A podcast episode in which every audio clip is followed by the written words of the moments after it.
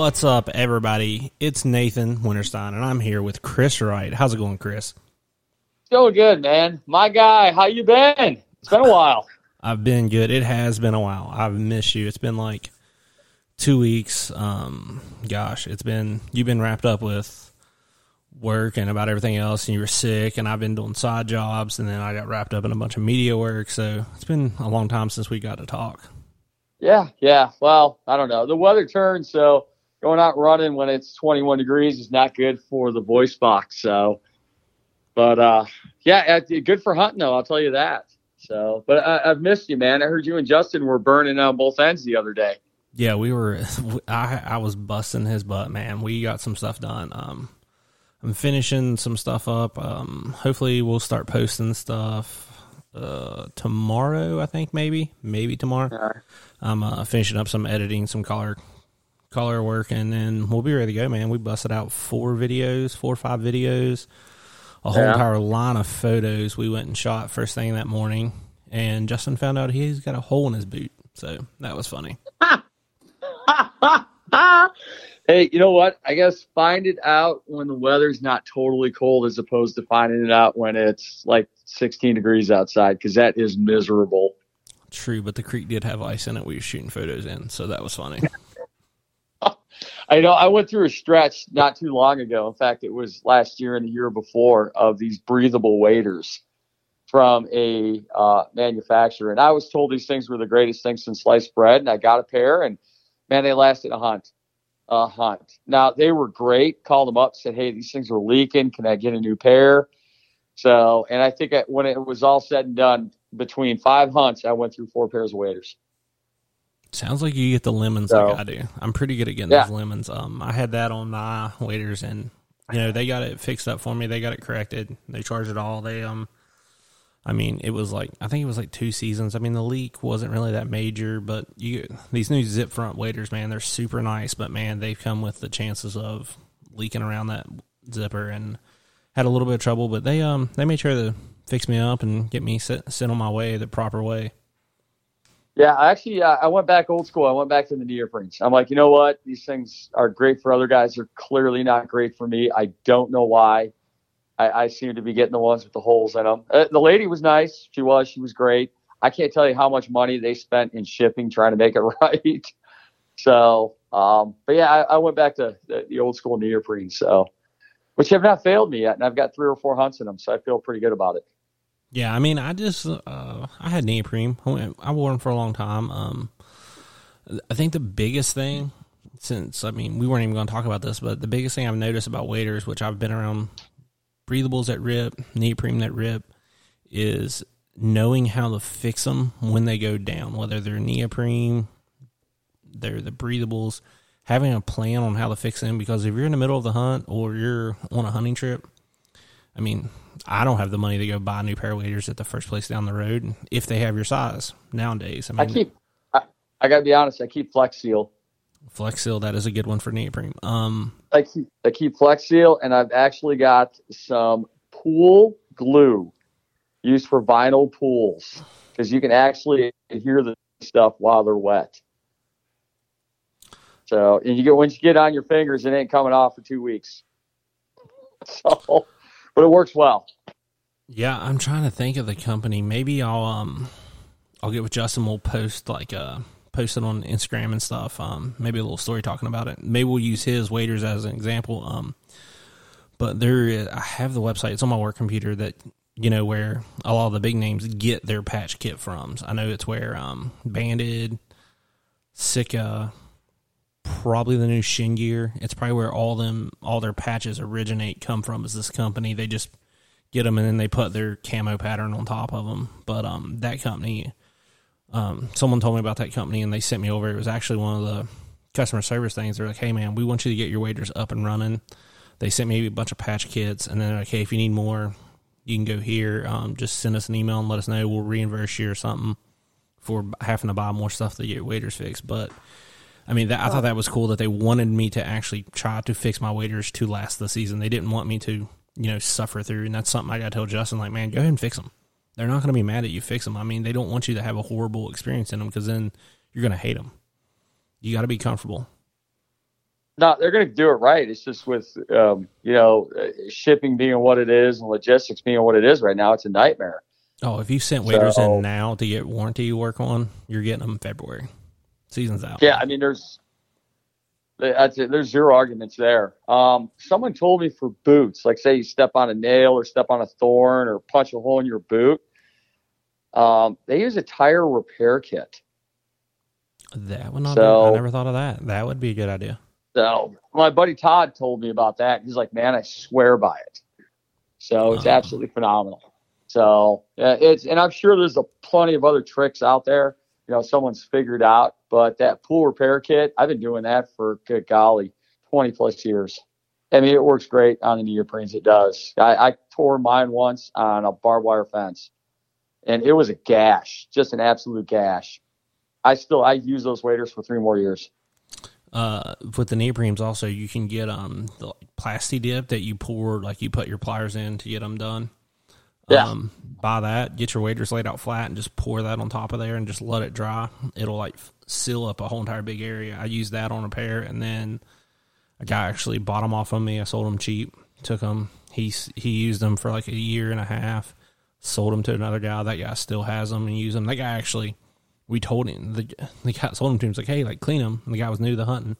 Took them home, washed and dried them, and they still work.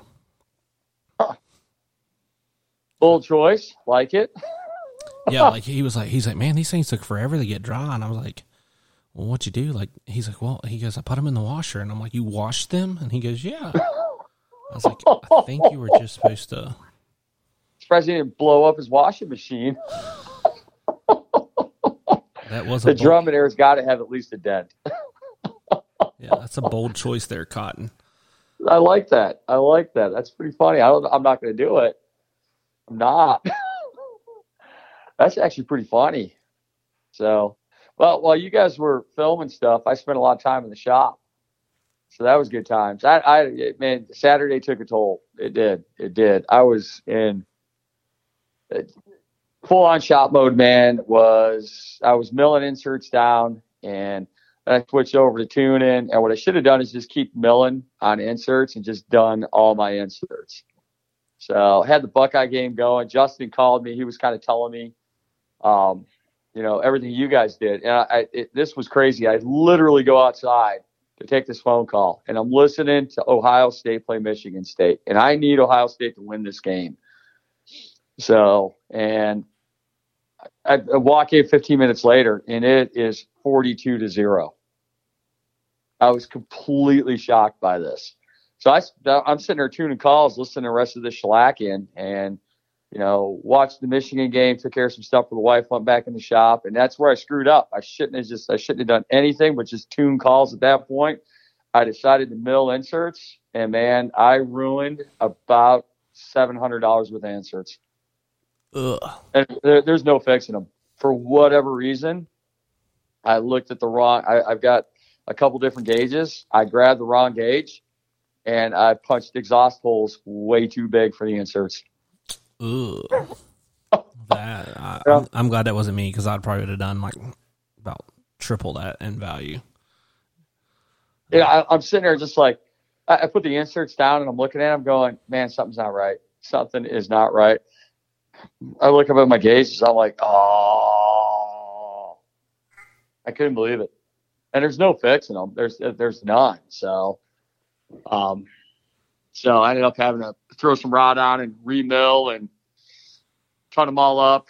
And I got the tone boards cut, and I'm in the process of punching the the tapered exhaust right now. So fixing that mess. But yeah, that was an expensive screw up.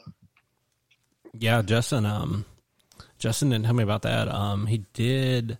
He did let me um borrow one of his um bad juju's to play around with, and man, that's a call. I think everyone needs a. It's like a sleeper call. I was like talking to some other people, and it's just something that like I never, you know, I, it's one of your older calls. Am I correct on that? Oh yeah, yeah. If you saw the first time we rolled it out, man, it was it, it was it was brutal. We had a lot of fun shooting like this makeshift cheesy commercial for it. Yes, I do. Yeah, I've, uh, I've seen that commercial. That's how I know it's old. Because I mean, nowadays we wouldn't even. Well, now that I'm kind of doing the media stuff, I would have been like, "Oh, guys, like, can we think of another idea?" Like, there something else we can do, or like let's put some effects in there? I don't know, but that was that was a Well- cheesy, hilarious thing to do, and it makes you remember it. I'll say that much. that's the thing, you know. Um, you know, what comes down to marketing, there's really no such thing as bad marketing. So even if it's bad, people are still talking about it. And if you kind of look at how like television commercials are going now, it's all about humor and just uh, just being goofy and being weird and you know, it's just and it's memorable and it helps people think about that. And uh, I mean, we were kind of you know, this was something we were thinking about having some fun, and it wasn't about being too serious because at that point, guys were way too serious. You know, um, there was a big pushback on the pro staffer, and a lot of people don't understand what pro staffers actually do. You know, so there was a lot of guys on the message boards beating up on them, and uh, for for for no good reason, none. Yeah, I mean, You know, like they and don't. it- yeah, I mean that's that's dumb. it guys pro staffers are some i mean some of these guys are basically making minimum wage what they do is they, they fall in love with the product and they want to share that you know and they spend time with the owners and they spend time with the manufacturers and the guys that make this stuff and they become subject matter experts on it and they have feedback in it you know and they're sitting there sharing this information with people and uh, just guys egos get in the way you know and then the first thing they do is go home and blast them on social media so we just decided we were just going to have fun and just kind of do the whole, you know, the that anti mentality and show these guys, hey man, we put our pants on the same way you do. We grind through hunts the same way you do. We have skunks the same way you do, and man, we can have fun with this. So that was kind of that mentality behind it. And you know, it's for many guys that beat me up over that, joked around about it. We sold a crap ton of bad juju's. So it was a fun, nasty little call. I've won God thousands of dollars with that call um, just just running calling contests. You know, it's versatile. It's lightning quick. You know, you get downright and dirty on it. So yeah, I, I'm I, I got one in the shop with your name on it, man. Yeah, I'm I'm excited. I had Justin uh, do a little work on a little bro. You know, I'm trying to get more over in that single reed life that I need to be in, and kind of kind of get it like a little a little better at it. Um, I know the single reed's a little tougher to the blow. It kind of shows those mistakes, which is kind of I think where I'm at. I need to learn my mistakes a little more than let that double reed hide it. Yeah. Well, you know what? I, I tell guys this all the time. You make a mistake on a call when you're working birds, keep going. Don't stop. Don't. Yeah, it's So- kind of it's kind of like calling turkeys. Like you you hiccup that call, just don't shut up. I mean, and they make mistakes. birds birds make weird sounds all the time you know and we've had it because we got we, we have a strange season. Like right now our goose season's open. So for north zone in ohio it's been open the last two weeks. It just opened this weekend for south zone but our duck doesn't open until it's like december 13th or 14th and then we run straight through the end of january. So and i took uh, doug on a hunt this weekend. So I had a cornfield and i was and i got to be honest so scouted it. I didn't see any birds in it. I saw birds running over it. So we decided we're going to run traffic. I had a beautiful wind um, and I had rain. So we put a bunch of skinnies up right next to, there's a water hole on the inside of this field. And uh, we put a bunch of skinnies in it, skinnies around it. And we had ducks all over us. Just ducks all over us. I mean, we're still setting up at seven o'clock in the morning. And I, I at that time, I think we had like probably two dozen mallards sitting in the water. We had more birds working over top of us, and we got headlamps on. So, and just to listen to some of the sounds they make, and uh, it, it, it, it, mistakes are made all the time. So these birds make weird sounds. They fight with each other. They argue with each other. They don't want each other around each other. You know, whatever it is. There's always that Boston hen beating the hell out of everything else. So you make a mistake on that single reed, just keep going. It's not going to bother the birds, and anyone that tells you it does is foolish. It, uh, it, it- they are. Yeah, I mean, let's I mean, let's look at like the cut downs. How many cut downs are barky? Not, I mean, they're just attention getting calls. That's it. And I mean, if you make a weird sound, I mean, as long as you don't, they, I mean, I think you scare more birds over them seeing you and making that mistake than anything, any sound you make. I mean, I was killing birds when I when I was still struggling to feeder chuckle, and I still can't feeder chuckle, but I can do enough now that I can finish birds in the hole. But Yeah. I mean, I was still making mistakes and still getting away with it. I mean, as long, I, I- mean, hod is number one. You hit the you hit the nail on the head. Um, I I always do a seminar, you know, and I, I call it my se- my seven commandments. You know, things I and things I like to have in place for a successful hunt, a successful season, and hiding is number two on that list. Calls is down the list. It really is. So, and I'm a call guy. I love calls. Calls, you know, make things happen for you. They kind of help seal that deal. But and hiding is uh, that's number two on my list. Being on the X is number one. Is is being number one. There's nothing better than being on the X. So, you know, you can run traffic and you can have success with it. There's days you're going to watch them pass you by. They want nothing to do with you. We were fortunate this weekend. Um, I think that's because we've been closed. So, and we found remnants of birds being in that field. We just didn't realize how many birds were actually sitting on the roost coming our direction. I mean, it was a pile of geese. We had, at one point, we had 300 geese sitting in our decoys. So, and all we needed was one bird to finish. And my good buddy Douglas is like, Are we going to shoot these? I'm like, Nope, not at all. Let them land. He's like, Are you serious? I'm like, Yep. I'm like, There's two of us out here, dude. We got a long season. We're not screwing. We, we need one goose. Let's just enjoy it. Yeah, so, yeah. I mean, I'm actually. I'm, you hear about that in Texas a lot. They won't. They'll they'll have a roost coming, like a complete roost coming in them, and I mean they've still got their whole entire limit to shoot, and they'll let them come, leave, and then let them trickle back in and finish them out. Yeah, it was just. I mean, at that point we'd been shooting already, so like I said, we were. I think we were nine birds in. We we legit needed one bird, and I mean, all of a sudden it was just a line and a line after that and a line after that. So, and it didn't even look like they were going to kind of come our direction, but they got a hold of us, and Doug was working the flag, and I was hitting the call, and, and we were well hidden, and all of a sudden they locked, and they just start, and he looks at me, he's like, "We're going to shoot these?" I'm like, "Nope, not at all. Let them go." And they, they landed all around us, landed behind us, landed in a water hole.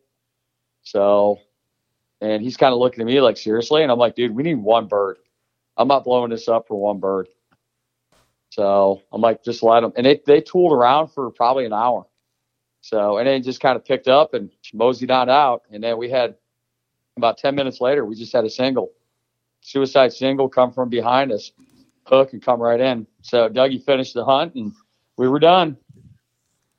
Yeah, that's a that's one of those that like I, mean, I see it more for us with wood ducks. I mean, you got to watch how you shoot at your wood ducks here. If that's all you got to shoot at, like if you shoot, and you know, I mean, you got to take them when you got them. But there's also that there's so many up and moving that you kind of got to weigh your options. Like, is this single worth it?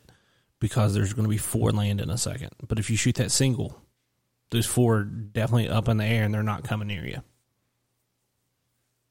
No, I, I, I can agree with that. I mean, 100%. it's it's a little different, but it's kind of how like I, I adjust to it. Like you got you got to weigh your options of what what how the birds are going to react to that one shot. I I tell guys all the time like don't blow your season over a bird. Don't do it. So you know it's last week of the season. You know you do what you need to do, but for me it's one of those deals where it's like man, it's a long season. It's a long grind. Like this field here we'll hit this field six or seven times and we'll have absolute whammers in it every time. So had we shot that group of 300 geese, I think our odds of having, you know, that many big shoots probably would have been cut in half. Yeah. So, because our residents don't push out nearly as quick as migrators do. So they'll hang until it just gets cold and nasty. And I've I've seen it where it's been, you know, minus 20 degrees and our residents are still here. So and I know it's the same for you guys down there. I've been down there and watched migrators pass through and residents still hang out. Yeah, I mean, we'll get to the point where we have pretty much the same birds that just hang out and they do the same thing every day. And I've made the mistake of run traffic on them and have a chance to make it work. But, you know, kind of push something that take a shot that, you know, was a little far or something and then pretty much burn that spot because, you know, if I'd have let those birds leave or get them a little worked in closer where I could kill them, make it worth it. But, you know, then I get leave, leave with nothing. Yeah, I, I don't know. I I love working birds. I love finishing birds. So, and there's times, you know, I should be shooting, but I'm enjoying the splendor. So, I think um, I think, what's hard is on that with the working the birds is learning when like when I say when I say take them over top, take them at, you know, you're trying to finish them at what? 20 15 yards but they're actually at 20, 15 yards over top of you, and they're not, they're kind of not going to land. That's kind of as low as they're going to get, and they're just going to kind of leave you.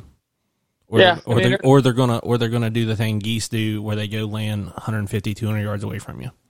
They've decided yeah, they don't I mean, want anything to do with you and they're just going to go out there and sit down. Yeah i mean uh, late season mallards can be a giant pain in the butt. They'll work and work and work and then they'll disappear and then they'll come back and work and work and work. Um, you know, I've always subscribed to, you know, on the third pass, you know, if they haven't committed to you, then uh, if they come over and you get that 10, 15, 20 yard shot, take it. At that point, take it. Because it's not that far. Like I've shot, like, I mean, sometimes that shot's actually closer than the one out in front of you. If they land on yeah, the very no. back side of the spread, they're at 30. No, it, it I, I got to be honest. I agree with you. I think I think a lot of guys don't truly appreciate how tough it is to work birds and then also call the shot for the group. So, because it's always this, and I've had this happen, and it drives me batty.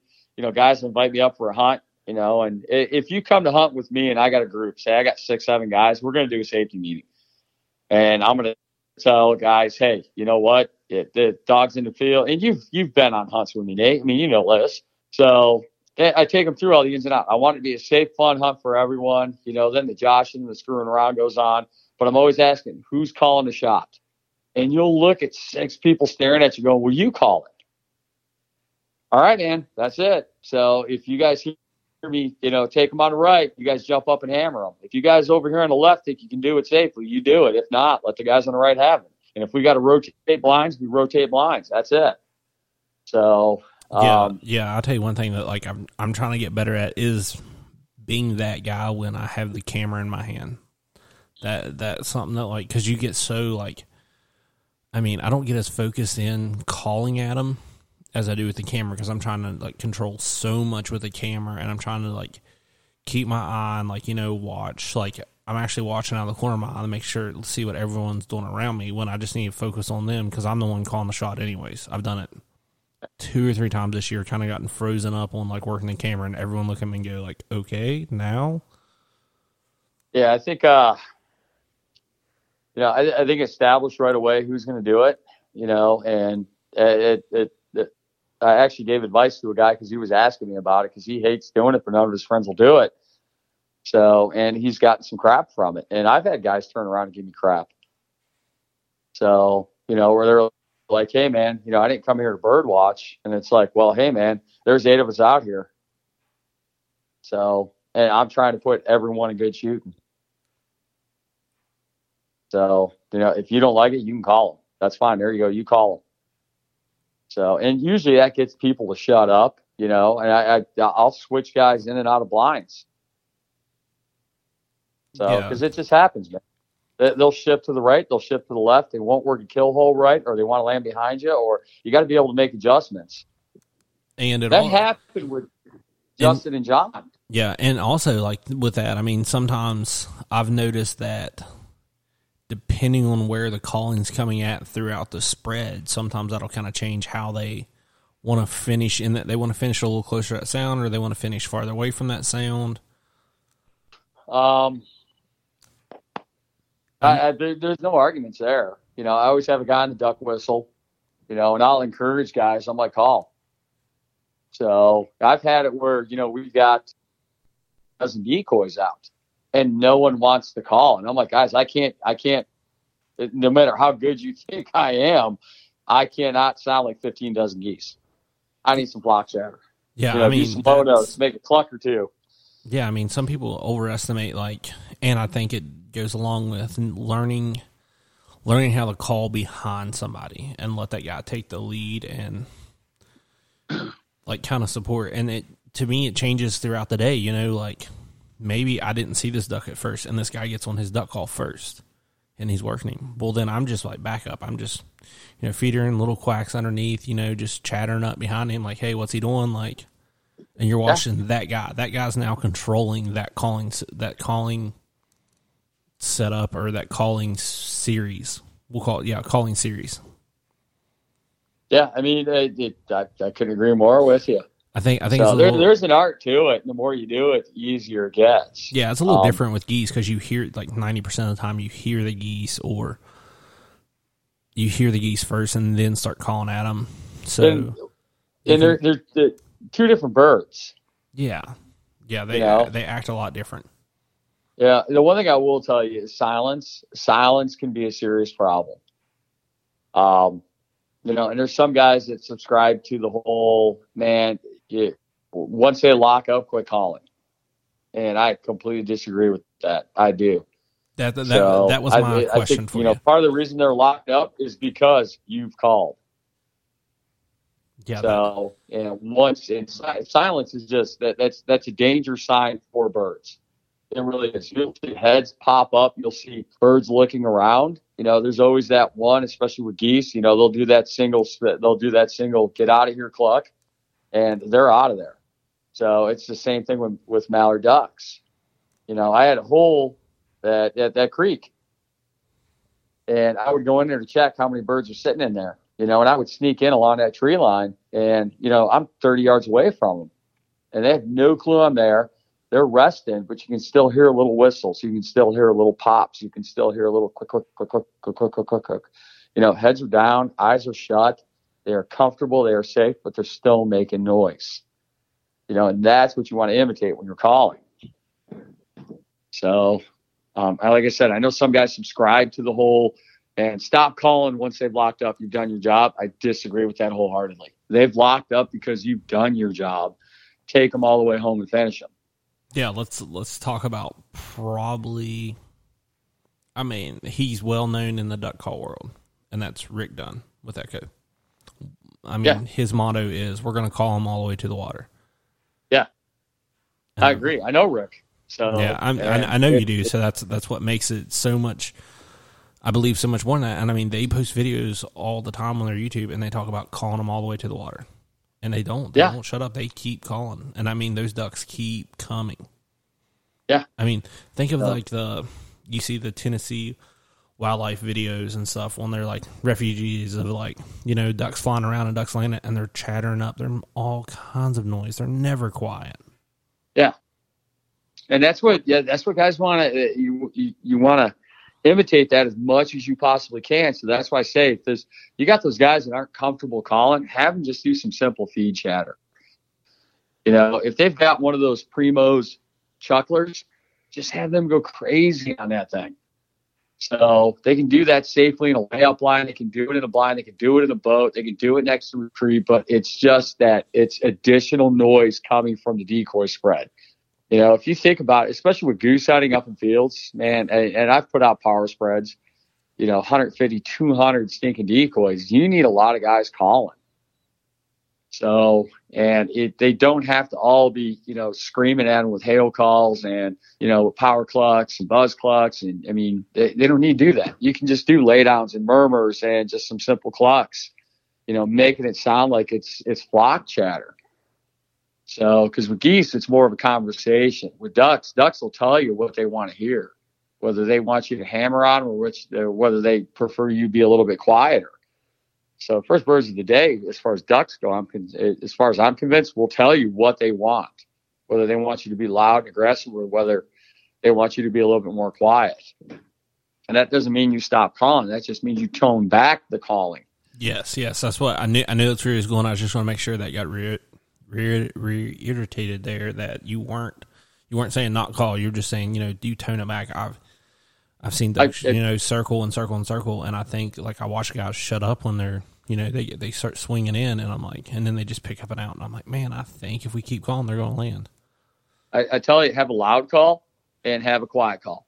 You know, puddle smacker, snub nose, prime examples, man. Those are straight bores and they're quarter inch exhausts you can put as much air as you want through want through those calls. They are not going to get loud, and they carry more of a nasal pitch. They don't carry that high end shatter, that shaking trees. So, and man, I have killed more birds with those in January than I have with loud calls. And that, that is the truth. And I, a lot of it is lone hens, lone hens and broken up feed chatter. So I'll do a little cutting from time to time too, but you know, and that's just what I found works around here really well. So, you know, whereas down in Arkansas could be a little bit different. Tennessee, up in, I mean, you go North Dakota, could be a little different. I mean, it's different regionally, but you're also looking at weather patterns. You're looking at different styles of hunting. You're looking at the different waters the birds are sitting in, the different feeds. The larger the group, you know, usually the more they watch you calling. So, you know, if they've been hammered real hard, you know, and they're not getting the full moon so they can actually feed at night, you know, they like to be a little quieter. So, especially if you're hunting creeks, creeks and ponds, man, you don't need to be loud. You don't. You, you, you're better off being quiet, using those little Drake whistles and some simple lone hens. Yeah, man, that's that's a. I read a text actually from Justin. He was asking me a question, but yeah, man, that's that's the truth. Um, I think I've I've noticed that that, and I'll tell you one call that you know I I became a full believer in this year, and I've said this so many times, and I will keep saying it. Is the red eye? I 100% believe in that call now. I've learned a lot of how to blow it, how to blow yeah. setting calls for wood ducks, and I mean we blinked. Um, we just finished up our second split, and we blinked. We went for geese, and I set up for geese, and I went ahead and we we didn't have much mallards around, and we hadn't. I mean, I'd scouted a bunch. We hadn't seen them. I'd talked to other guys scouting. and wasn't going to get a hunt, and you know they hadn't seen any. And I was like, man, we're getting the weather. We're going to get a push of those. And you know, I broke commandment number one. For me, it's number one. The hide was not as good as it should have been. I didn't.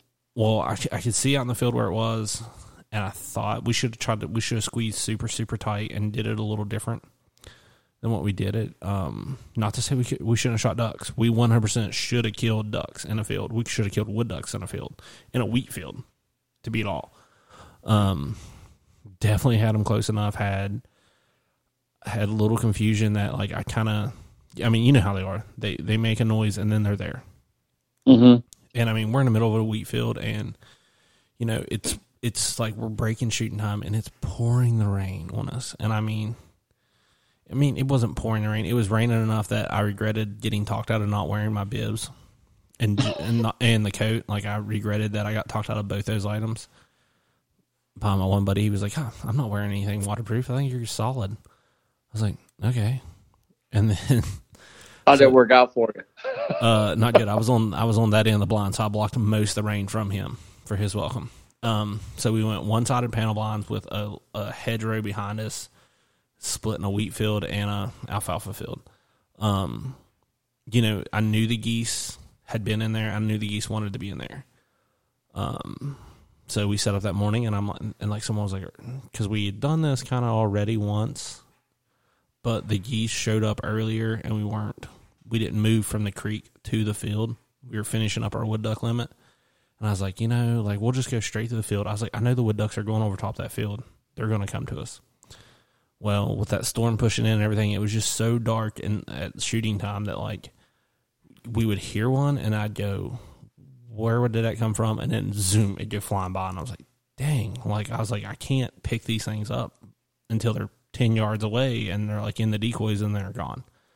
Yeah. Um, but it, I mean, we put we dealt with wood ducks for a long time, all the way out till or good shooting light, and you know, then we started dealing with the ones that like having newer guys and stuff. And you tell them to watch a direction, and the way they swung out in front, and no one said anything, and they could see them, and they're like just sitting there, and they thought everyone could see them. You know, we're not that far apart. Like, hey, ducks out front would have been great information to have. Um, I'm looking one way, I got Tyler looking another way, and we're both doing the calling, so we're kind of like kind of watching where they're coming from and where where they's working the field at. And you know, we looked over our shoulder, and someone's like, "Hey, they're right here," and I'm like, I look over my shoulder, I'm like, "Oh, kill that duck," and a boy goes to shoot it, and the guy goes, "Well, wait, that's too far," and he's not looking at the one that's at seven yards cupped up in the decoys. He's looking at the four that are 20 yards and I'm like, oh my God. And that guy like goes, stops. And I'm like, oh my gosh. And I can't get to my gun. It was just one of those, you're like, oh, there goes the blank that we could have prevented. um, then geese don't show up. And then, of course, we've gotten a ton of weather and we see mallards that have migrated in. We see divers that have migrated in. And I mean, they're just not settled in what they want to do yet. And they're just flying high and flying the river.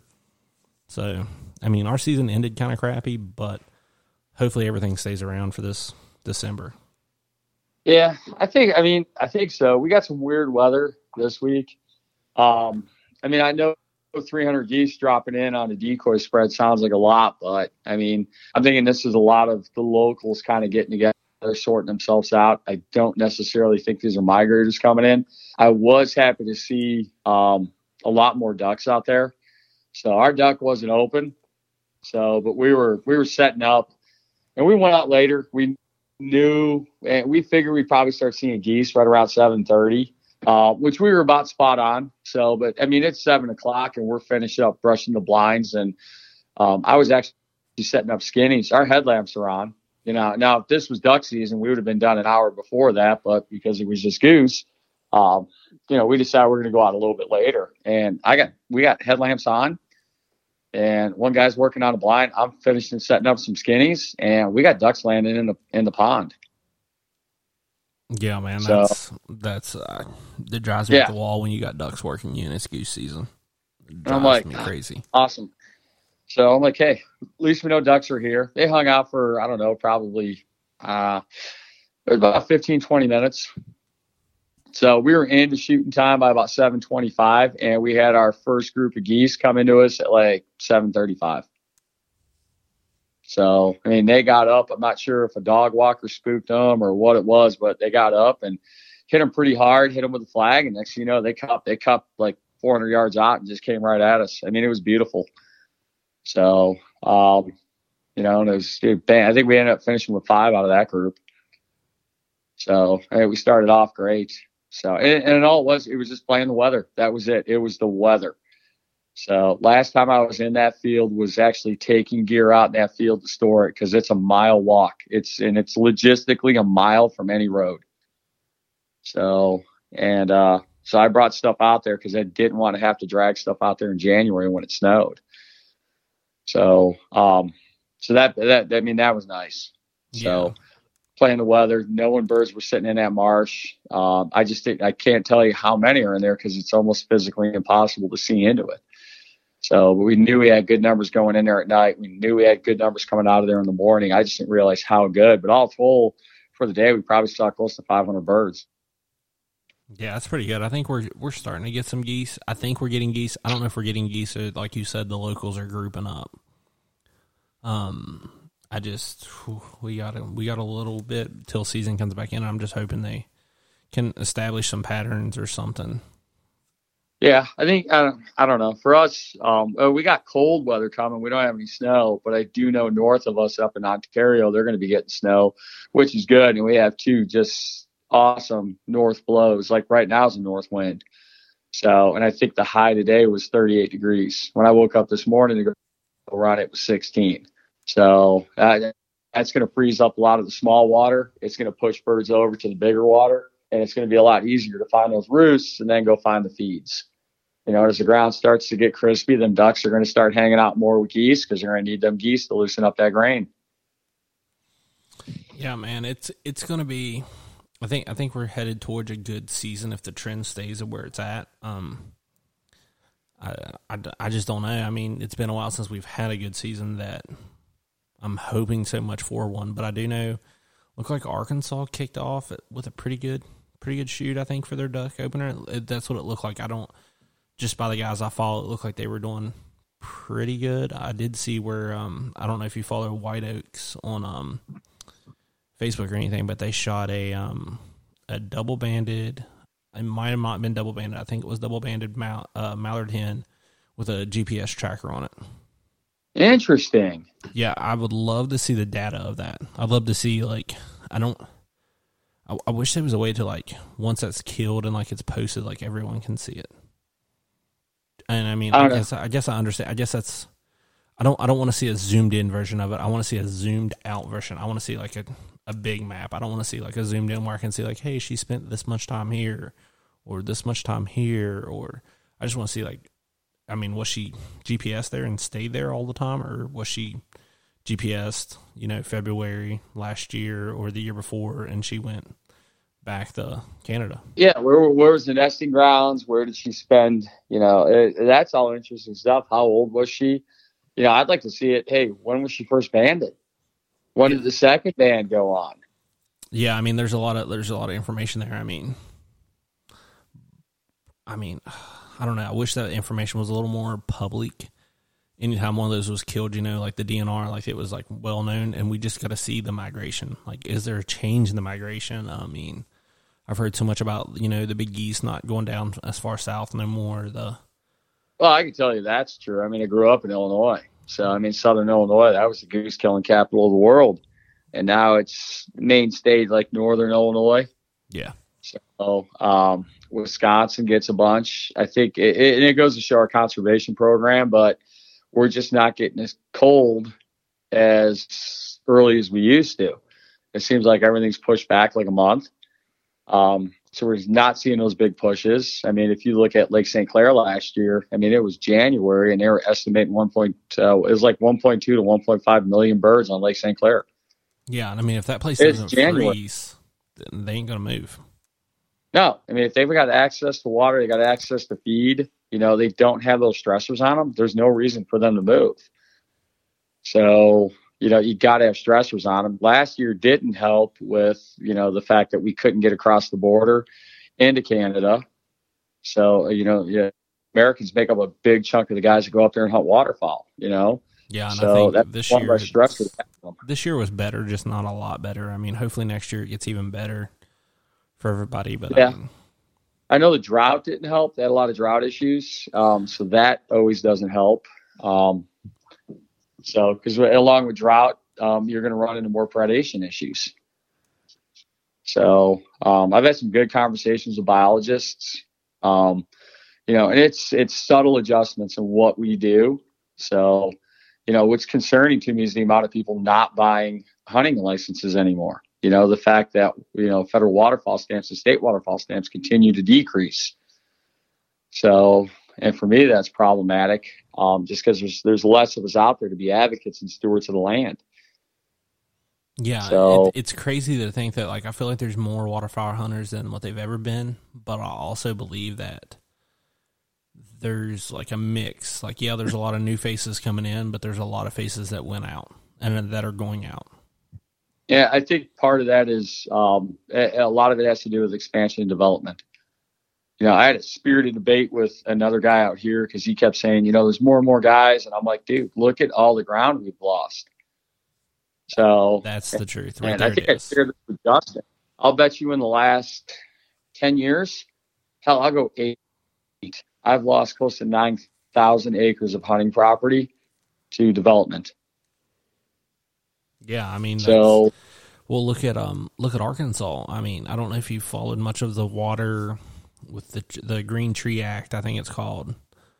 Um, I talked to uh, some of the guys down there about that on the my other podcast, and like the amount that they're going to start dropping water in the WMAs, and then you know there could become a point that if it doesn't, if they don't start seeing a trend in it fixing itself, that you know they may be a day where you can't hunt some of the WMAs for like a year or two. What's that going to do? That's a lot of public land that's just gone.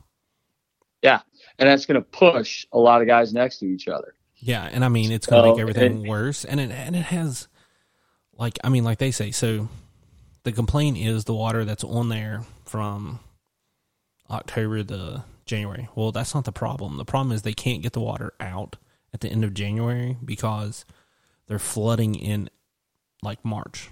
So as the water's trying to leave, then they flood back till the end of April. Well, they had well that had nothing to do with duck season. That that had everything to do with you got a big rain in March that you don't normally get. That's not part of the trend for the weather. So, yeah, I think it's it's it's a tough situation all around.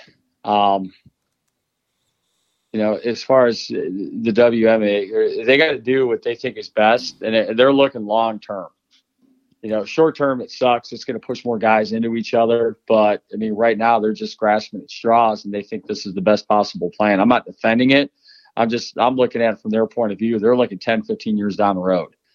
You know, so sacrifices for the next three or four years could lead to you know a better situation for them all around.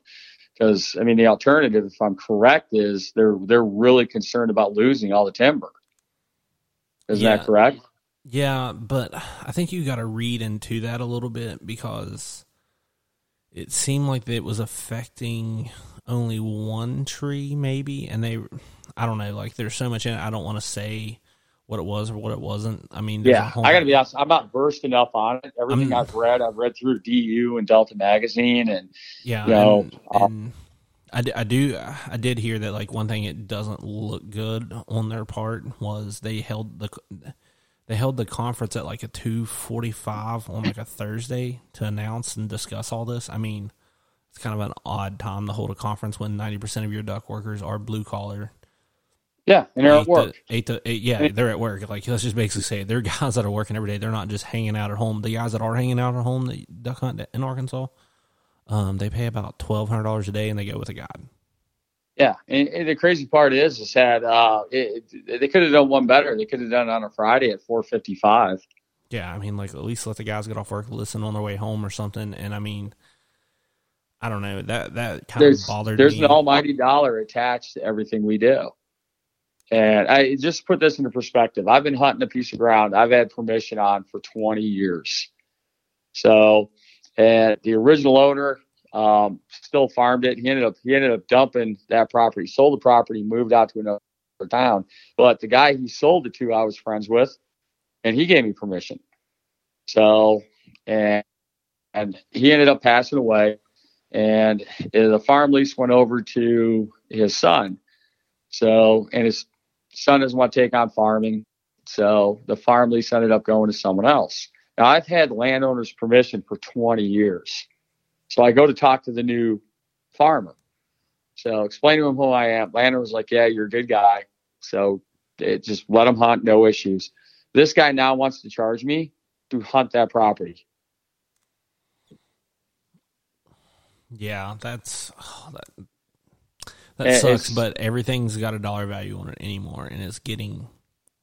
Yeah. luckily, there's not like West Virginia where we run into that trouble is where we run into the trouble of guys tearing up fields, and that's how you end up in those like those paid lease spots. Like I mean, those paid lease, or it ends up being sold to one guy because that one guy knew the farmer before some guy like pissed him off and like took a truck through his field and rutted it for no reason at all. Yeah, and I got to be honest, we're not getting cold enough for that. That was a standard operating procedure up here forever. Once that ground froze, we're talking a hard fro- freeze, then you take the trucks through it, and you're never going to leave an imprint.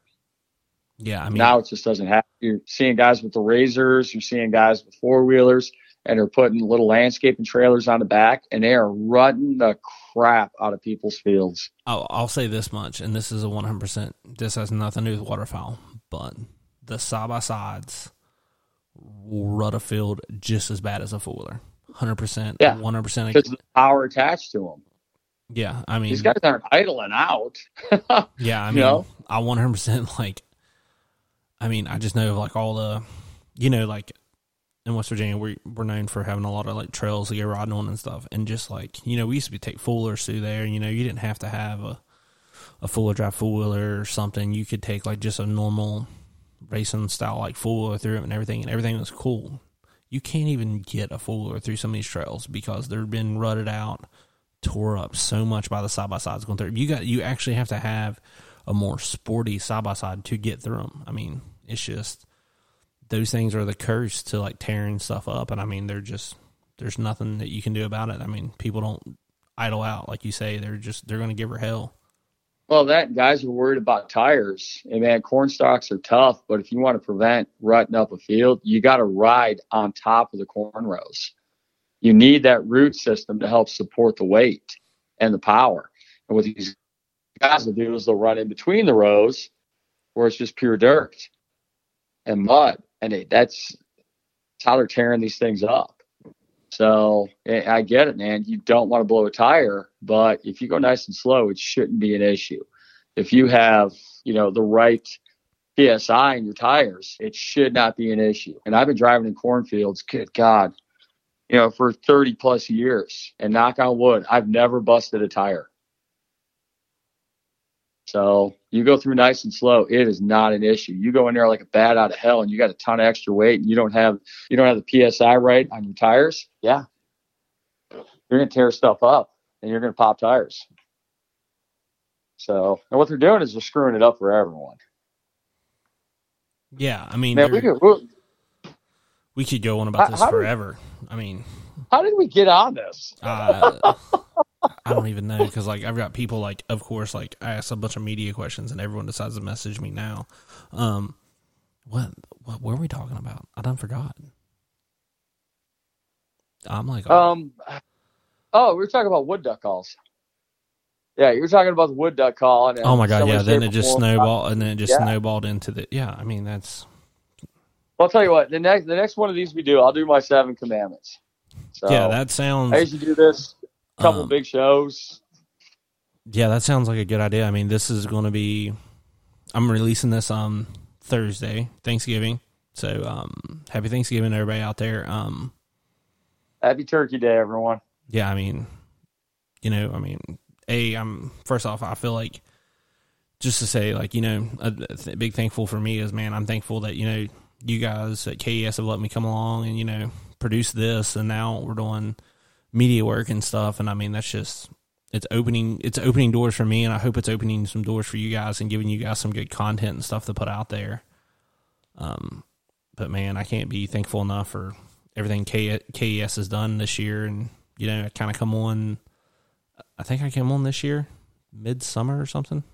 You know, yeah, after I, I mean, last year I was kind of just a third party off to the side. You know, I talked to Justin and stuff, and I was like, "Hey, let's do let's do some stuff together." You know, I want to work on some media stuff for you guys. And I mean, I didn't ask for anything out of it. I was just like, hey, I just want to do some good media and produce some good stuff out there. That, that's that. That's it. Um, you know, there, there's no bells, there's no whistles, there's no nothing. It's a couple guys talking outdoor stuff, and that, that's what I love about it. I love what you bring to the table. You're just a good dude, regardless of whether or not we were doing this. You're just you're just a good all around person. I think it's important you know that. Yeah, man. Thanks. So, I mean that. I mean that means a lot because I mean you've like I said, I mean, you guys have, I mean, shoot, if it wasn't for KES, I wouldn't be waterfowl hunting. As dumb as that, as crazy as that sounds, you know, like, oh, well, why is it them? Well, I mean, I have a good buddy that waterfowl hunts. That honestly, I assume he's waterfowl hunting. The first time I went on a filming job with um, John and Justin and another guy who um, did some work for you guys for a little while. Um, yeah, I mean, he was in the old shop, I think, because I've seen the pictures and stuff. There's no way that was your shop you have now. No, um, no, no, no. That was that. That was definitely the old shop. That was pre-divorce. So, yeah. Um, um, but yeah, man. I mean, it's been awesome since I've come on board and just all the stuff we get to do, and I can't wait to see what else. You know, I've got Harrison blow me up, wanting uh, wanting to know where we're going next year hunting. He's like, he's itching. I mean, we're not even in this season yet, and he's like, hey, we got to plan some hunts for next year. So yeah, honestly, I'm thinking about just planning some hunts this year. Just jump in the truck and go. Um, yeah, I mean, it, honestly, I'm kind of a little disappointed. You sent me the text that said, "Hey, if you want to go to Arkansas, just let me know." I had no idea this weekend, like we could hunt Arkansas, because like I'm not in. I mean, we can't. I can't hunt here. I mean, I don't know what's theoretically down there. I could have made some phone calls and maybe been like, "Hey, like you know, can we get in like these areas and hunt?" Like I'm not looking for a pin. I just want to if I can hunt. Well, it's just it, it, for me, it's it's all all around the country, and I've met some absolutely phenomenal people, just the salt of the earth. You know, I've had guys take me to their secret hunting holes. I've had you know phenomenal meals. I've had talks at tables, and th- these are lifetime friends. You know, we won't see each other for you know a couple seasons, then, but we'll still keep in contact. The next thing you know, it's as if you know I just saw the guy yesterday you know, giving guys hugs and, you know, we're talking this, sharing pictures, so on. So, um, you know, so I, I love traveling. I love seeing different ways of how guys approach hunts. I love learning from these guys. You know, every year I learn something new. So, you know, there, it's green timber hunting, you know, being in the cypress cuts, you know, hunting rice fields. That's just, that's, that's like waterfowl lure right there. Know, it truly is. So every opportunity I get to go down there, and I got a lot of old friends down there, man. So, yeah, I mean, and I think that's one thing that this is going to open up. I mean, for me, not as much as you, but I'm going to like doing this podcast, whether it's Red Lake Talk here or if it's over on Fins and Feathers, the one I just do with my bunch of drinking buddies, basically. That's what it turns into. And just bullshit. I mean, I'm gonna get to meet so many people just through this because this it's kinda like um it's kinda like I'm so thankful that I actually picked up that camera, you know, many years many, many years ago. I mean, shoot, I'm on camera four, shopping for number five. I mean the it's it's like a pat like someone says it all the time. It's a it's a pass. It's a pass to get to go to certain places and get to do certain things that a lot of people won't get to do because yeah, they just never you hit the nail on the head. And it's it, it it's like the first time I explained Canada to Justin. You know, and God, uh, we were at the boot camp, and it was Jim Ronquest and myself, guy by the name of Shane and Justin, and we're just we're sitting back enjoying some shine. Guys, I mean, there's there's hundreds of people's over at the cabin. Just and it's just a it's an after party from a, a phenomenal DUX event. The local guys threw on. You know, we got the band showed up and is playing on my porch. Bonfires going on, cornhole. I mean, it was it was awesome. So, and Justin had never been to Canada. So, and I'm trying to explain it to him. You know, like man, you get the peas up in Canada, it's just it's on fire. You know, and 100 ducks turns into 500, 500 turns into 1,000, 1,000 turns into 5,000, and you are screaming. You are screaming on calls just trying to get their attention, trying to pull those lead birds just to come to you. But when they come, you know, you're looking at your buddy going, let the first thousand land. And he's just kind of looking at us like, all right, whatever. You know, and here's it, Jimbo Ronquest. You know, he's just coming off winning the world championship. He is everyone's in love with the guy and is looking at him. He's like, no, you let the first thousand land. So, because he's like, if you fire into that, it's just insane, just insane. Let them land. They'll start just dropping in right on top of you. It makes it so much the shooting so much easier. You know, and, and even Justin at that point is kind of like he's he's skeptical, but for him to see it that first time when we were in the peas, you know, he it, it was beyond that expression a kid would have on Christmas Day you know, and it's it's so a picture's worth a thousand words, you know, and there's there's those guys that have this ability to take what we see and show it to people and go, this is out there. You do the work, you find the spots, you do the traveling. This is out there. You can experience this. So it's no longer guys just talking. It's man, here's the proof. You know, here's what you can experience. Just do a little travel, meet some people, man. Go learn something. You know, hunting's different all over the place. Yeah, so, I mean that's that that's. I mean, and and that's just like that's just straight up. I mean, I got experience hunting Ohio for deer. I got experience. You know, I mean, hopefully I get experience Canada, Wyoming, all these other places just by having that camera. Um, Oh, we're gonna get you to Canada. Uh, and you know, I mean, one one thing like I'm kind of looking forward to. It sounds kind of weird, but is you know like we you start shows in February, I assume, right? With um the Great Outdoor Show in PA. Is that February? Yeah, yeah. Harrisburg starts us off, so yeah, like just getting to like go to some of those and experience what it's like to be like meet all these people because there's other vendors there that you know and you've met that's in the industry or people I've met through in the industry through social media and stuff. Just getting to meet those people is just insane. Oh yeah, it's not just that. It's you know after the show's over, so it's going back to the hotels. You know that is the plus side of me being a chef is randomly all people knocking on the door coming in for dinner. You know, and I got a simple rule: bring something for dinner. so I'll cook it just you go ahead and bring it. So we've there's been quite a few nights where we've had just these random crazy potlucks that have worked out, and you know you got 20 guys slammed into a two bedroom hotel room that's got a kitchenette, but we make it work. So, Yeah. and that's the fun stuff, you know. And then next thing you know, the beer comes out, some bourbon comes out, and the stories start being told, and you know that's that that's just the fun stuff, man. But I mean, that's that's the stuff you got to do because that show's a grind. It's a great show. There's some phenomenal people there. So, um, you know, Southern Illinois is always a good one. Indiana's a good one. Kansas has got one. It's up and coming. It's absolutely outstanding. Easton Maryland's always one of my favorites. Um, Tuckerton is that's a fun one too because you start getting into the history of waterfowl. So, so there's some great shows out there. There is. Yeah, so I mean, you're more than welcome to come hang out and work those, man. Yeah, man, know, I'm walk definitely, I'm definitely going to take you up on some of those. I mean, I just think that's just going to be. I mean, it, I, I I really think it's going to be a fun experience to get to get up there and you know get to represent and talk to people about your calls. I mean, they're definitely something that people need to check out. But I, think I think a good way to end this is like you like you said. You know, this is Thanksgiving, and if you're going somewhere to eat, make sure you bring a dish.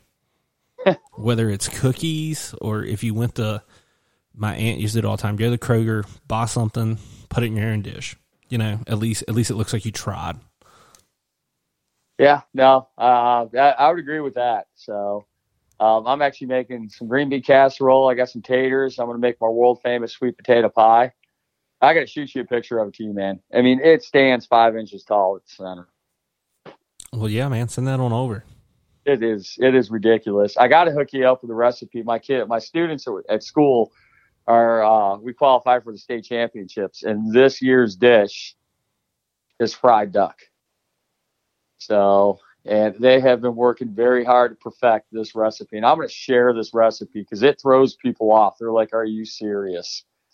And uh, yeah, no, it is absolutely phenomenal, Nate.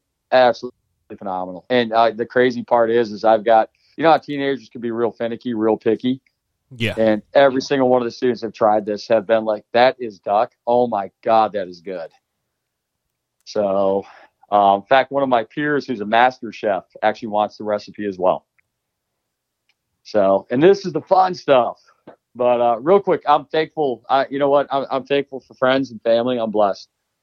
Um, I truly am. I know some of the best people in the world, and I'm honored that they allow me to be part of their life. So that includes you, Justin, Matt, um, John. I mean, le- legitimately the entire gang of KES that's helped us reach where we are right now, and is going to continue to, to to take us to new heights. You know, my wife who puts up with everything, but without her, you know, I would not be, you know, the good person I am today.